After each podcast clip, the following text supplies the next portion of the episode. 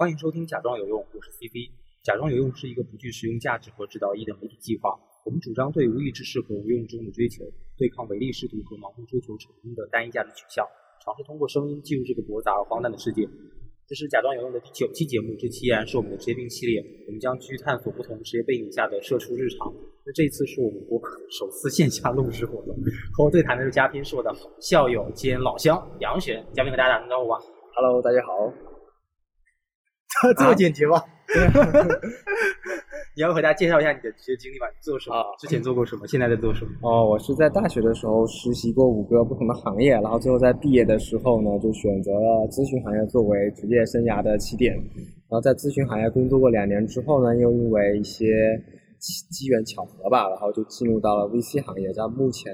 的话，差不多是进入行业快一年了。然后大大概这就是我的一个职业经历的情况，非常简单。没没想到这么丰富，我真的不知道你在那个大学的时候实习过五个行业，哪五个行业？啊、新媒体最早的，嗯然后第二个是那个私募基金，嗯然后第三个是公关广告，然后第四个是那个互联网金融，然后第五个就是咨询。，OK。那最后怎么兜兜转转这五个当中选了咨询？因为是前面每一份的那个实习，就觉得实习完之后，感觉那个行业里面发展前景不是那么看好。然后咨询行业的话，也是因为当时因为这个行业里面相对来说，你工作了之后比较容易转型嘛。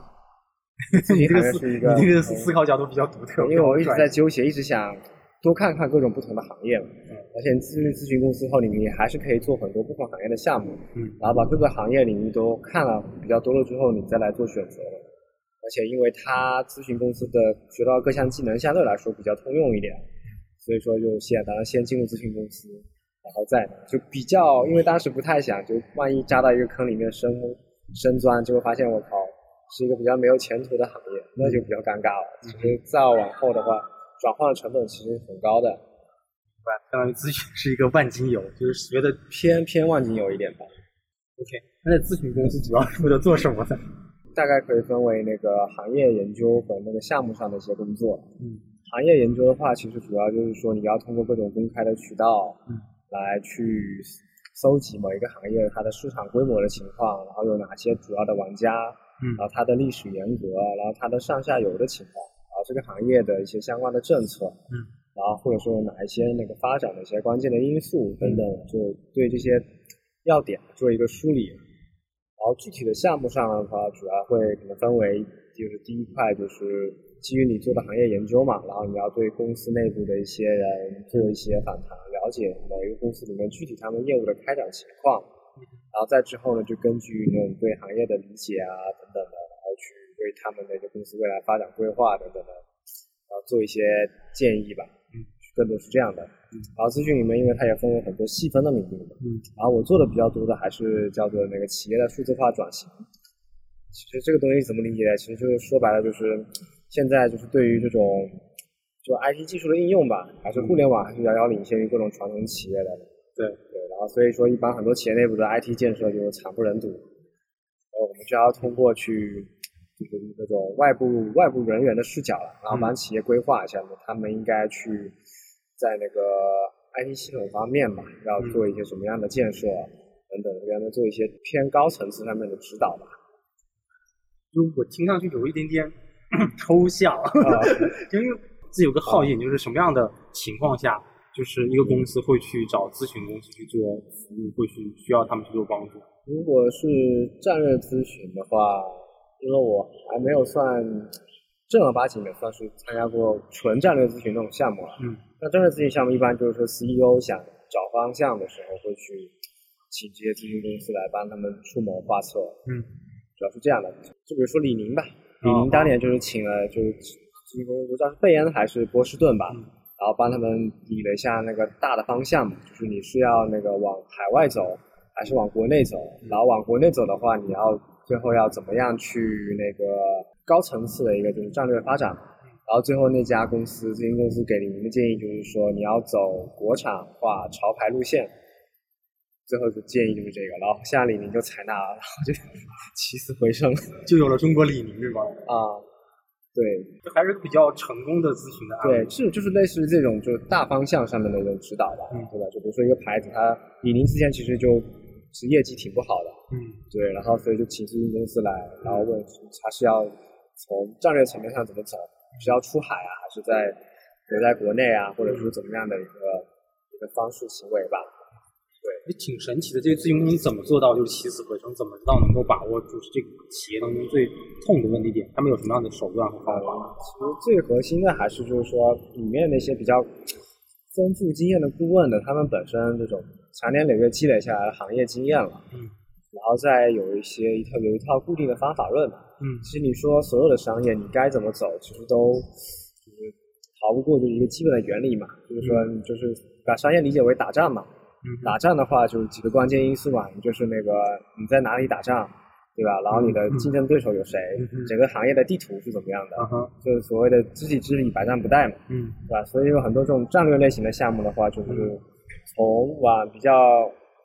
基础的活的话，其实就是去把整个行业的一个现状，嗯然后通过各种各样的方式梳理一遍，嗯然后把其他的竞争对手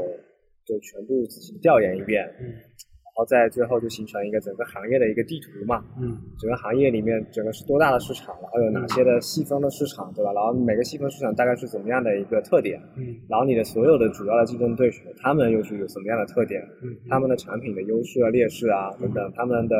一个发展的规划啊等等。嗯然后，这中间再往下进一步拆，呢其实就是说会涉及到你，其实你公开的那部分数据门槛其实确实是不高的。然后还有一部分就是说，这个很多咨询公司它会有很多的专家人才库，然后它可以去，比如说你是李宁嘛，对吧？然后它可以去接触到很多就是整个服装行业里面的专家，然后对他们来做一个访谈，然后把整个行业里面一些核心的一些叫什么洞察吧，然后逐渐梳理出来，然后最后就形成一个他们的建议。嗯，对。哎，我再理解一下，相当于说，商业的本质逻辑是比较接近的。只要它是一个商业公司，它就追求的某一种啊盈利模式，这个盈利模式可能要跟其他人竞争，所以啊就需要有竞对的调研。嗯所以相当于我们遵循商业的本质的逻辑，去把这个逻辑进行一个拆解，啊然后看这逻辑环境中有哪一些地方可以去做优化，啊大概是这个逻辑吧。对，就但我把当中有一个小的问题，就是比方说，你刚刚说到他们很多的专家顾问，就哪怕咨询行业你在这个行咨询行业做了很多年，啊你有很多的人脉，但是肯定跟我，比方说我做服装，我是比，跟我在餐饮在服装这个领域上的嗯沉淀而言是没法比。那怎么做到能够比，就是服装人更了解就是服消费品这一块呢？基本上咨询公司的那些顾问或者说一些比较高级资深的人，他们是很多行业里面他都有了解过看过，嗯，他等于是不会往往只是局限在一个行业当中来去看这个问题，他有通常都会都会把整个视野会跳出来吧，或者说能够借鉴一些其他行业的一些经验，或者能够运用到这里当这当中来。OK，所以说，并不是说你完全在这个行业里面深扎，你就一定能把这个行业里面的一些问题就能够很好的解决掉。明白。就最简单的一个吧，就是说你只是做服装行业的话，比如说现在来了一个那个新零售的新的服装品牌，对吧？别人懂怎么去用线上的流量，嗯别人懂怎么去那个，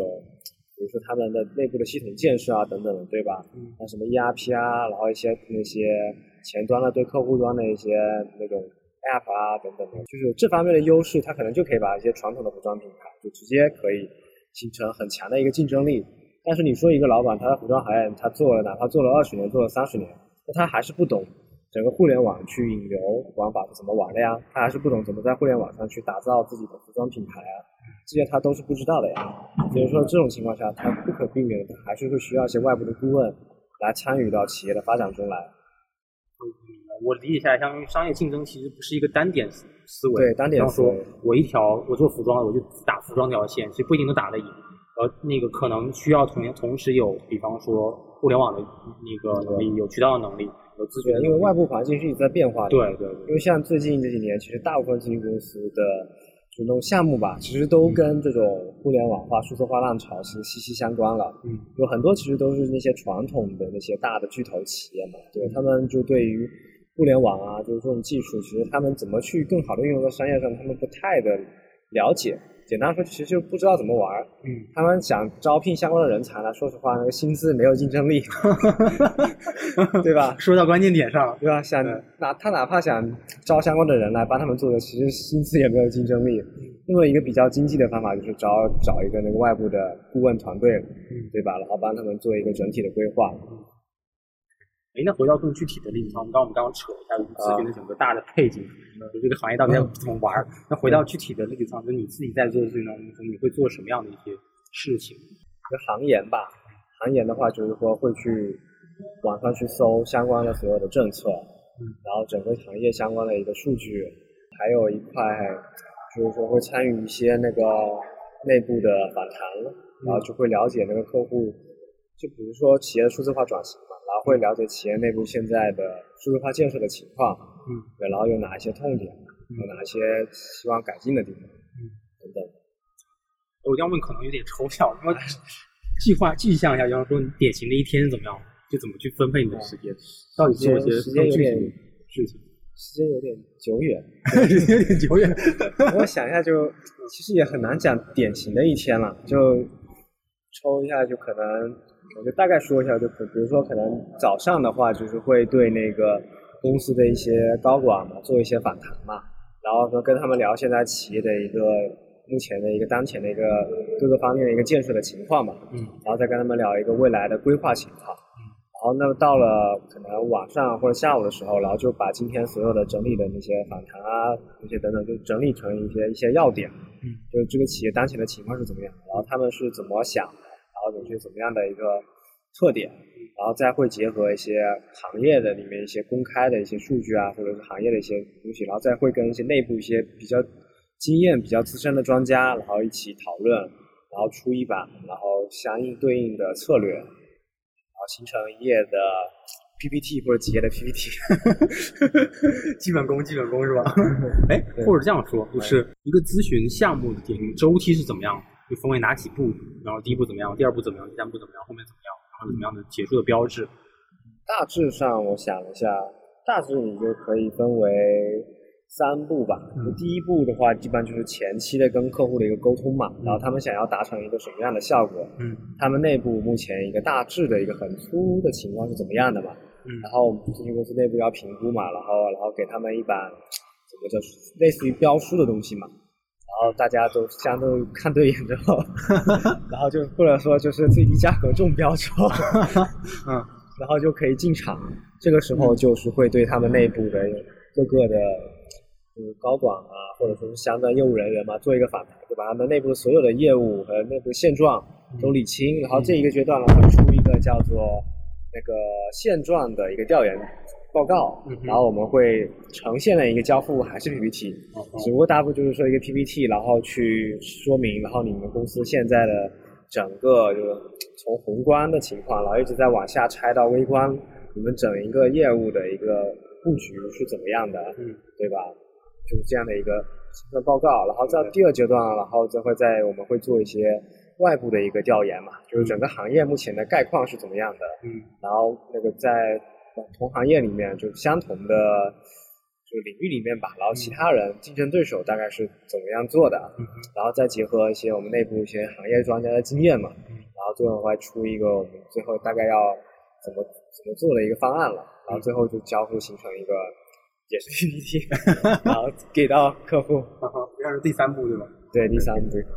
再再最后，一般来说，其实跟第三步有点像，我就是把现状啊跟那个再跟行业的情况再结合，出一个汇总的报告，嗯，一共要出四份 PPT 是吗？一共三三四份吧，嗯，大概是这样。那整个周期要多久？就是整个一般来说是三到六个月比较多，三到六个月，那时间是怎么分布的？比方说前期要多少一？般第一个阶段一般是一两个月，第二个阶段一两个月，第二阶段一般是两个月到三个月吧，最后一个阶段一般就一个月左右。哎，我刚刚有个小，你刚刚说到就是说，第一个阶段其实是你准备了一两个月，然后去给他一份标书。这标书的话，这个阶段不好说，哦，但标书的话，这阶段一般来说就是说你不会要，还是比较难核算嘛，因为标书并没有，因为做标书的阶段，其实项目组的人员其实还没有完全齐嘛，一般都是一些高管啊，或者说那个行业专家，然后跟客户开始提前有个预的沟通嘛，嗯然后这个阶段可能会花一两周或者几周的时间，然后慢慢的把这东西搞出来。如果时间急的话，可能几天就搞出来了。OK OK，就我应该讲的是，因为你做标书，并就意味着你是在因为去项目还没启动呀不一定会真的你对啊中标嘛。项目还没如果说你前面投一两个月，这个好像万一没中标，那不是投入成本太大了？对，因为标书的话，这个东西一两个月是指的，就是会有一两几个人在跟，然后每天可能花个一点点时间去完善这个东西。嗯，对，所以不是说一个项目组人堆在上面，每天从早到晚都在搞这个东西。如果每天从早到晚都在搞这个东西，一般来说可能最快一天也就搞完。原来这么快的呀，一要抢单嘛，抢生意嘛。好艰难。对原来 VC 行业哦，原来咨询行业也这么辛苦。嗯，对，然后这些主要还是那种偏管理咨询、战略咨询的项目，然后还有就是那种叫 IT 实施项目，这个 IT 实施项目会比较不一样，嗯哼，哎，你做的是不是就偏 IT 数字化转型，偏 IT 咨询也是数字化转型里面既有管理咨询类的项目，也有 IT 实施类项目都做过。哦，呃，IT 实施类的项目的话，你你说白了，其实有点像那个企业端内部用常用的系统的产品经理吧。哦，有点像那个角色。其实 IT 实施项目的话，作为顾问的话，你要做的内容就是说，你去深入到企业当中去了解他们的整个了解他们整个业务嘛，嗯然后基于他们的业务去设计一套，然后能够为他们这种好这套业务所使用的一个数字化系统，就是这个东西。所以最后你们会交付一个应用吗？还是交付的是东西，就我这边交付的东西是一个需求文档。啊哈，就是它的那个一个业务系统的就前端的就是交互逻辑了，然后后面的数据库有哪几张表，然后怎么弄的，数据库哪几张表，这个连表结构都要设计啊，对，看情况吧，就有的是要设计的，哦可以很就强。前端的交互逻辑，然后表结构的设计，然后还有一些这个系统的测试用力啊等等的一些场景的设计。我感觉一下，就相当于做了一个产品加数仓加测试的一个职责啊对职责。对，但其实 IT 实施项目，我个人感觉其实还是怎么说，相对尴尬一点嘛，因为它的那个发展天花板还是，我觉得还是互联网产品会比较高一点。嗯，怎么说，那个 IT 实施项目的话，就你当你做这个企业这种 IT 实施数字化咨询的顾问的时候，你很容易就是大部分情况下还是会被客户牵着走。哦，而且从更本质上的来说的话，所有的这种企业内部的系统建设的，它都是一个项目制的，它这个生意模式是项目制，嗯按合同来走的。比如说你这个系统最后做得好，做得烂，其实你的收入对于公司来说是一样的。哦，它跟你做一个 C 端的产品是完全不一样的体验。嗯哼就反正就是你 B 端的话，你就其实你说白了没有那个从上到下都没有动力去把这个产品做得更好，做的就更符合用户的一个使用情况，做的去更把客户体验不断的去优化，然后把这个产品不断去打磨。说白了就是说，只要客户能够达到客户最低的容忍限度，然后你们把钱收过来就完事了，你们就没有动力你去再去多耗费精力去把这东西做优化，因为最后你的收益是一样的。明白。但是如果你去做 C 端的话，你就因为你每一个细节的调整都可能会会对你这个产品起到很大的作用。那甚至就是说有一些关键功能的设计啊，或者等等的，就是对产品来说就是决定生死的嘛。对对对，所以就是你整个状态还是会很不一样。而我从我产品的视角来看，这其实应该跟 to C to B 没有关系，而是应该说你这个商业模式是对商业模式，对对，因为你的是 case by case，但问题就是一般来说，to B 的公司它不会不会跟你签什么这种，就比如说你人在我这边一天，然后就要多付你钱这种。OK，因为你这个标准你很难衡量呀。你凭什么说我今天这个产品我我多耗费了精力把它设计的更好一点，然后你要向我多收钱？这标准怎么衡量呢？这个很难呀，对吧？你说你你这个项目你跟别人不一样，你把它系统设计得更好，用户体验更好，但是你要多收多少钱呢？嗯这个就是跟商务里面无限扯皮的事情。嗯但是 to C 的话就很简单嘛，你这个东西到底你这个产品功能的改动怎么样，就体现在用户的数据或者用户的一些付费或者转化率上面，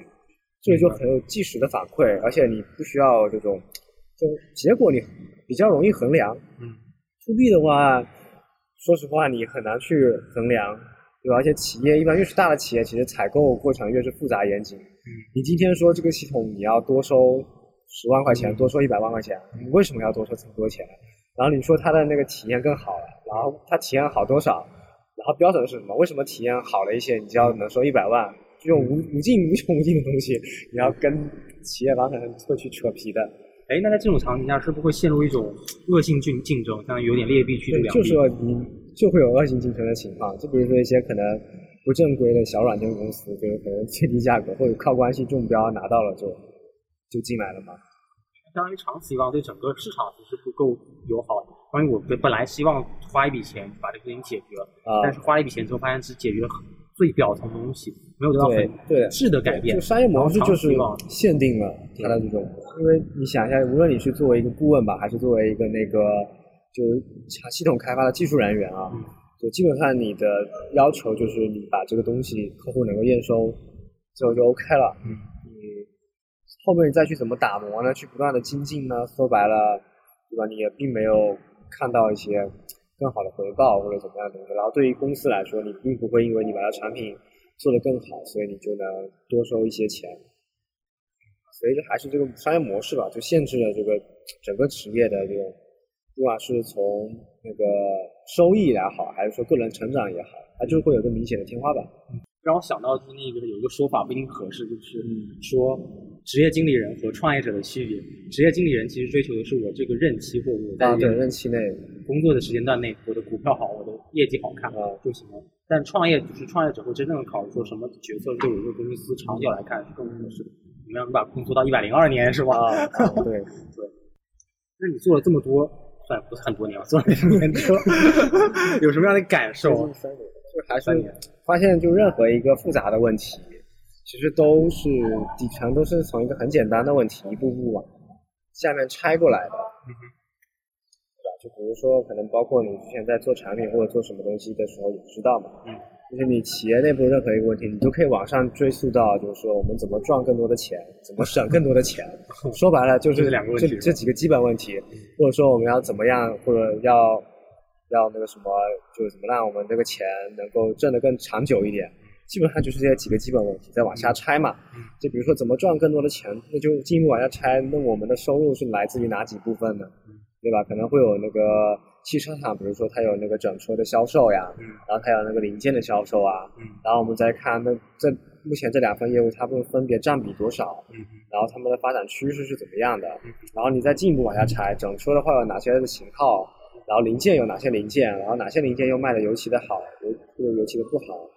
对，然后进一步把这些因素一步一步一步往下拆，然后就会把它拆到到很多很复杂的因素就出来了，然后你就慢慢理吧，然后一步一步理理清过程中，然后再一步一步往上回归，差不多就是这样。其实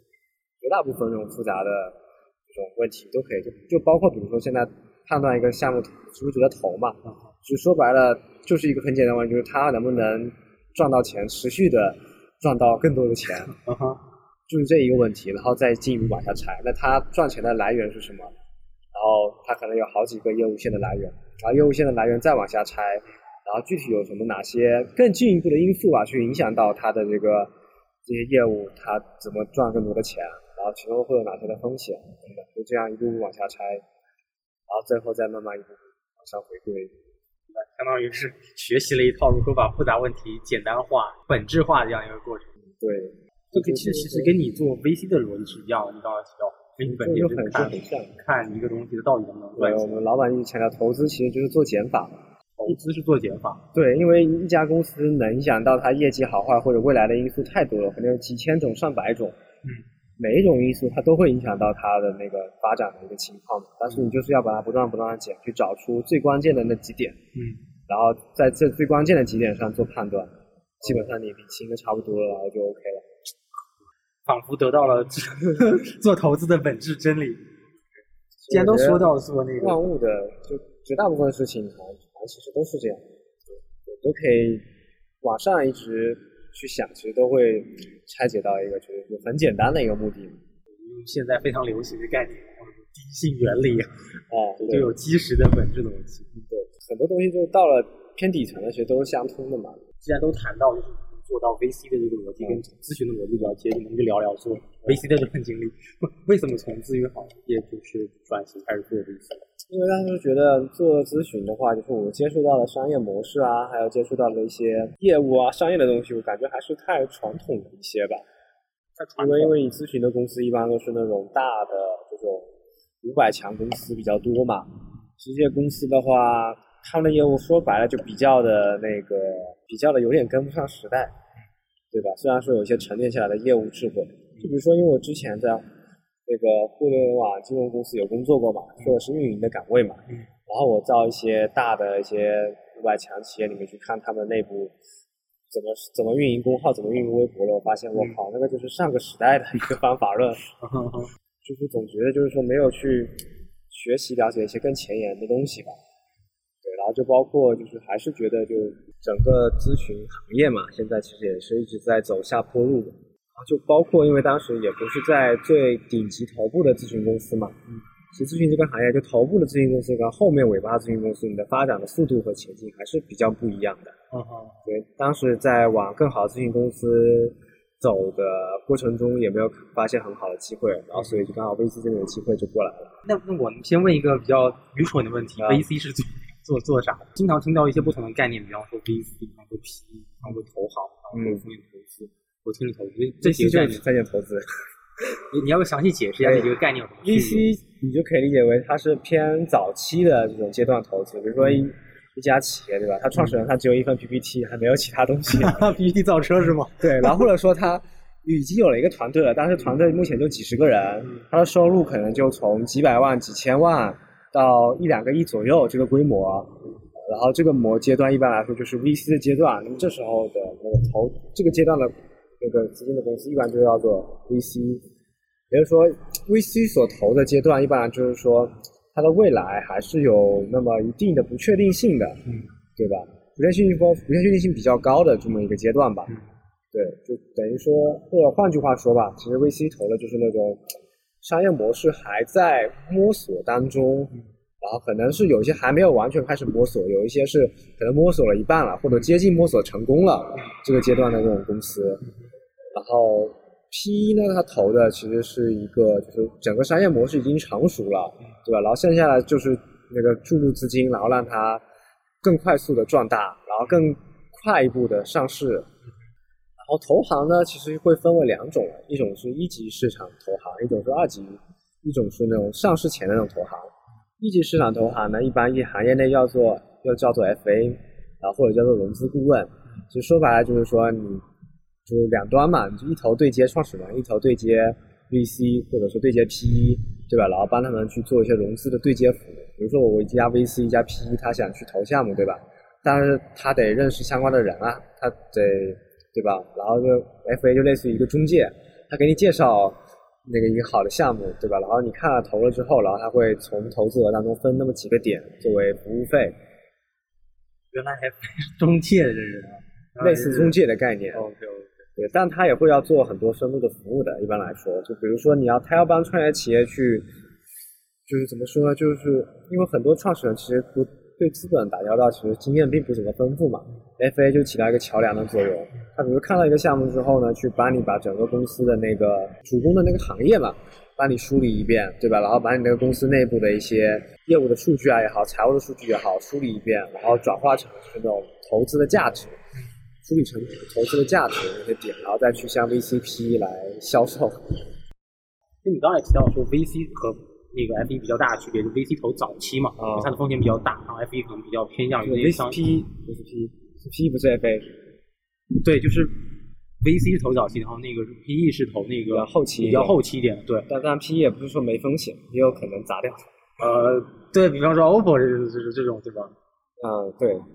我想问的一个问题就是，你看 VC 是怎么去判断说这个早期的这样的一个公司，它的可行性是比较大，因为它商业模式还没跑通，或者说在跑通的过程当中，VC 相对来说逻辑大的逻辑上其实就两点了，这个市场未来是不是一个可能很有前景的市场，然后团队是不是你觉得在这个领域内最值得投的团队，基本上就这两点。因为 VC 投的市场一般来说都是一些比较新兴的，对吧？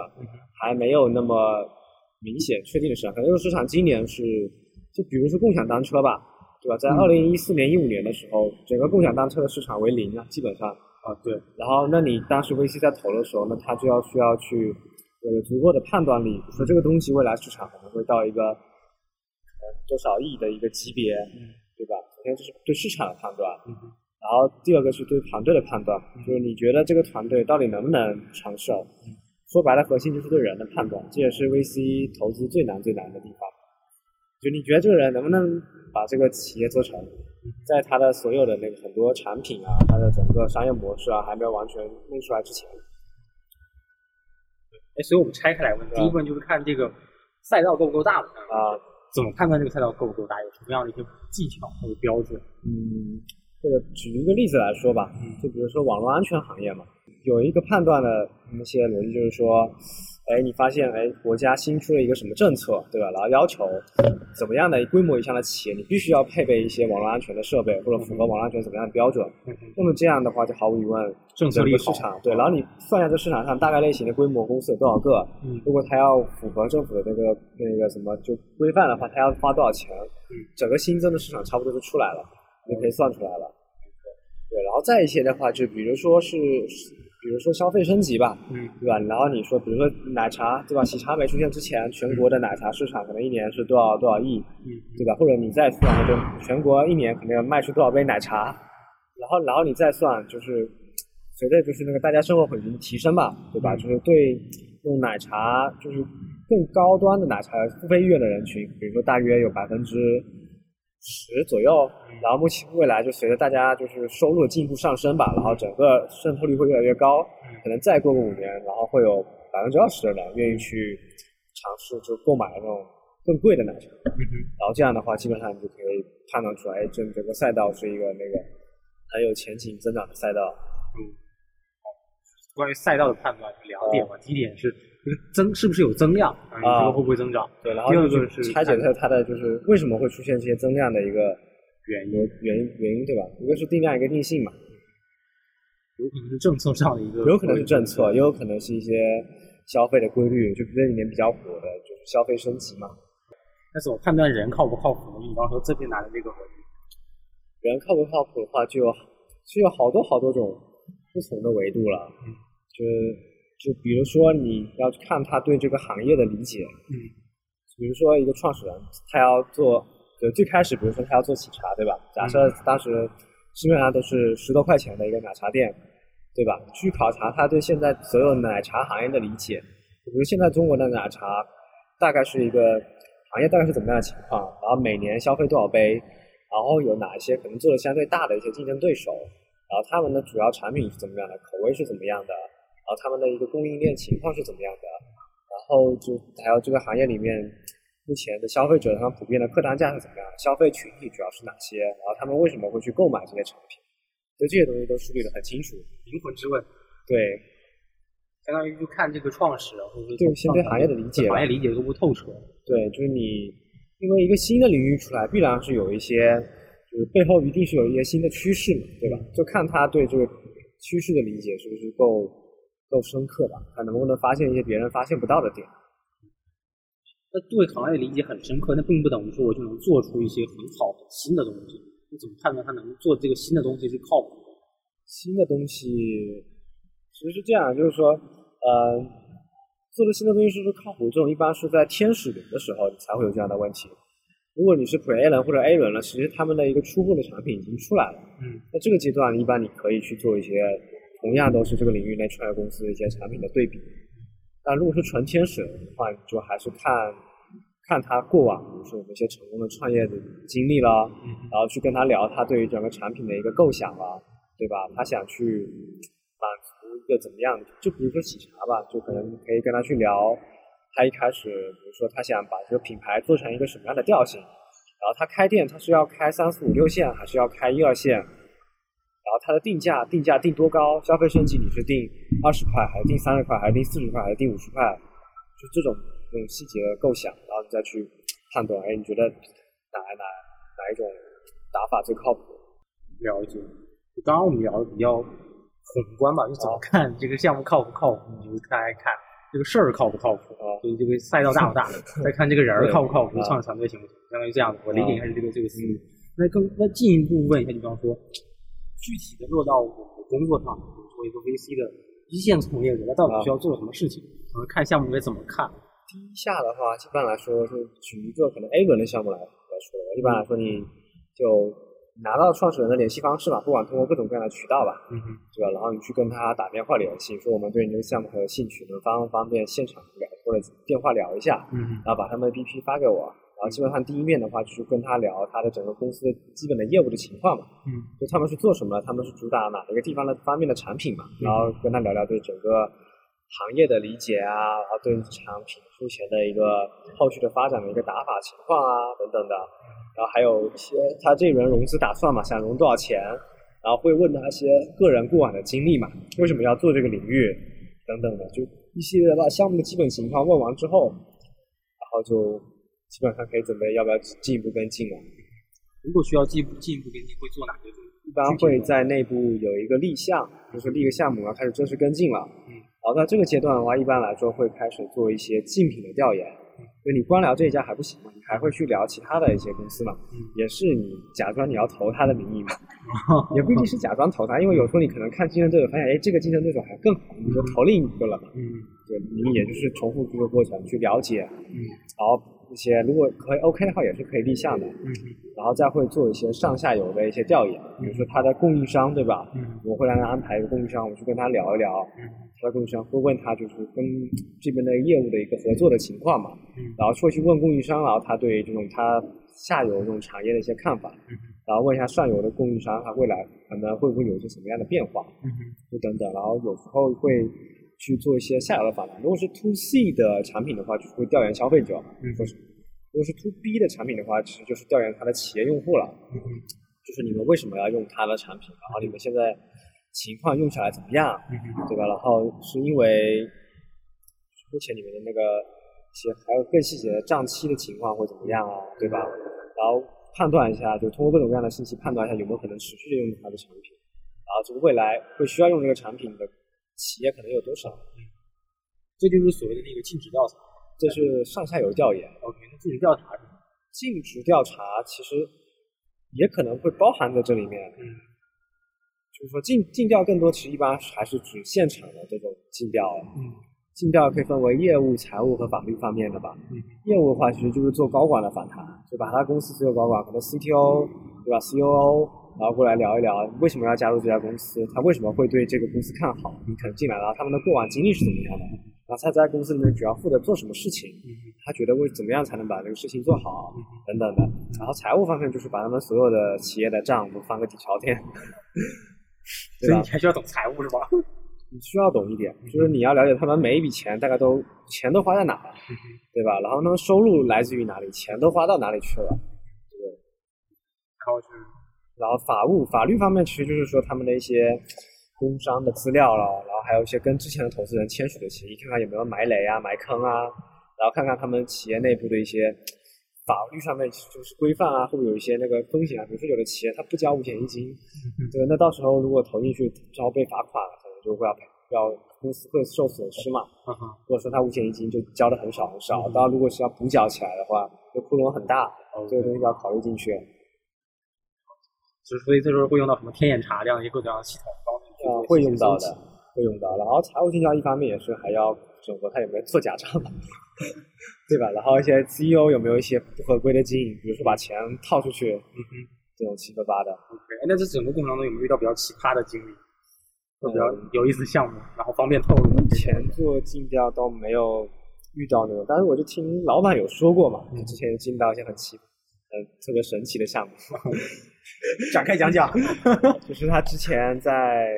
一家比较知名的基金的时候，不是做过一家那个大的，应该是制造业还是畜牧业的公司吧？那家公司要融一个亿，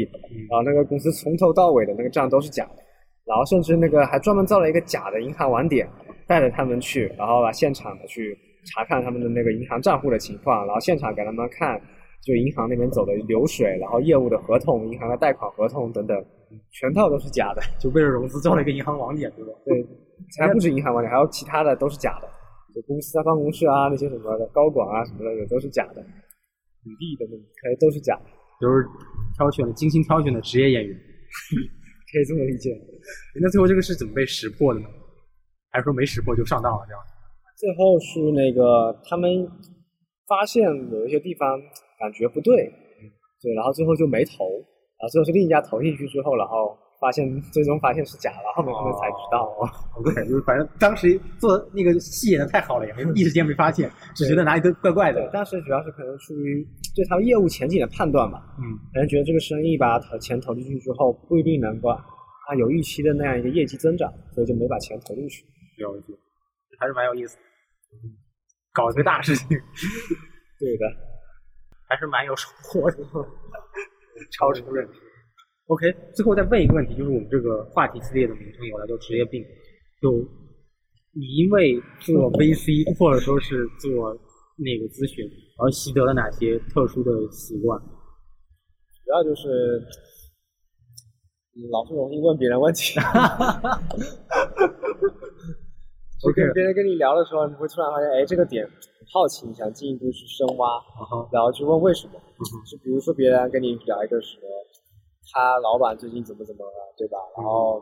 嗯，然后他那个最近发生了什么事，然后你就会老是忍不住想去问一问，哎，为什么发生了这个事情？呃，产生了刨根究底的爱好奇心，对吧？？对，刨根究底啊，为什么会做这件事情？get get it. OK OK，呃，以上就是本期的那个职业病系列，好吧，听众朋友们，我们下期再见。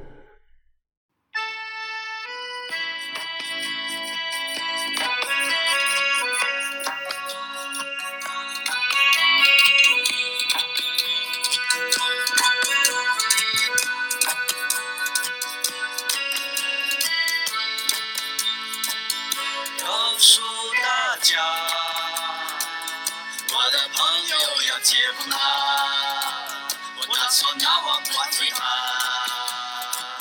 因为过了那晚，他就要做孩子的爸爸。再告诉大家，我的朋友要去澳洲。啦，在昨天晚上九点。他离开心爱的女友，说一年后再见。